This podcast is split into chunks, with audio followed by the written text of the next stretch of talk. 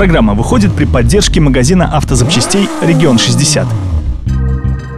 Всем привет! С вами Арсений Иванов и Алина Махиня. В эфире «Попутка» и подборка самых интересных новостей из мира дорог и моторов. Ну что, поехали?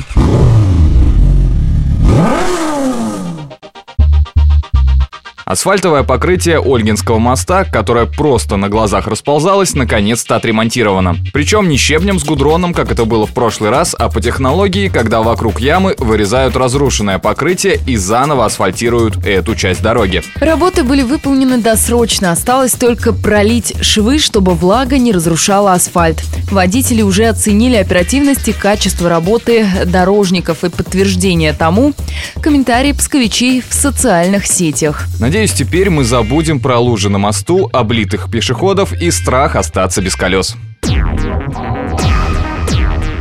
Ну а пока у нас борются с ямами на дорогах, во Франции сами дороги будут вырабатывать электричество. В районе города Турувар открыта первая трасса, которая покрыта солнечными батареями. Такое использование автомобильных дорог, которых в Европе огромное множество, позволит сэкономить не только деньги, но и плодородные земли, на которых сейчас установлены электрические ветряные мельницы. Как заявил министр экологии Франции Сигален Руаяль, один километр такой дороги позволит обеспечить электроэнергией город с населением в 5000 человек. И это только начало. В следующем году планируется тысячи километров дорог оснастить подобными батареями. Может и нам сразу делать дороги из солнечных батарей, вдруг ям будет меньше.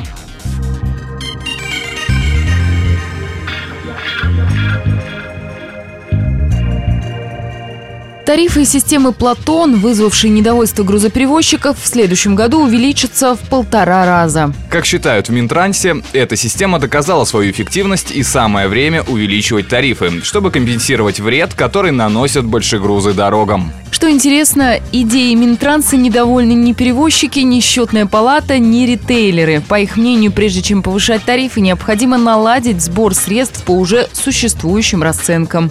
Кстати, ранее предполагалось, что Платон охватит около 2 миллионов пользователей, но на сегодняшний день в ней зарегистрировано всего лишь 650 тысяч человек. С января 2017 года начнется тестирование новой системы, которая позволит не ходить на теорию в автошколы. С помощью этого сервиса можно проводить теоретические занятия и тесты.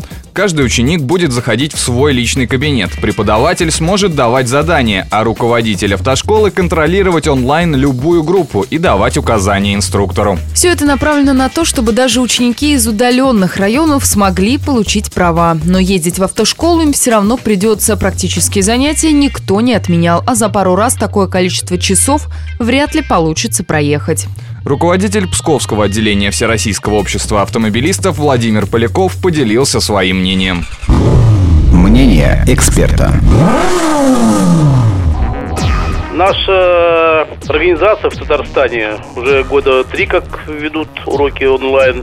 И нам предлагают, в частности, ну, главное вождение, потому что теория, как показывает практика, сложности не вызывает. На деле люди, так скажем, больше доверяют все-таки преподавателю, который может ну, более толково объяснить некоторые пункты правил. Многие ДТП случаются как раз из-за того, что люди не понимают, как действовать в ситуации определенной.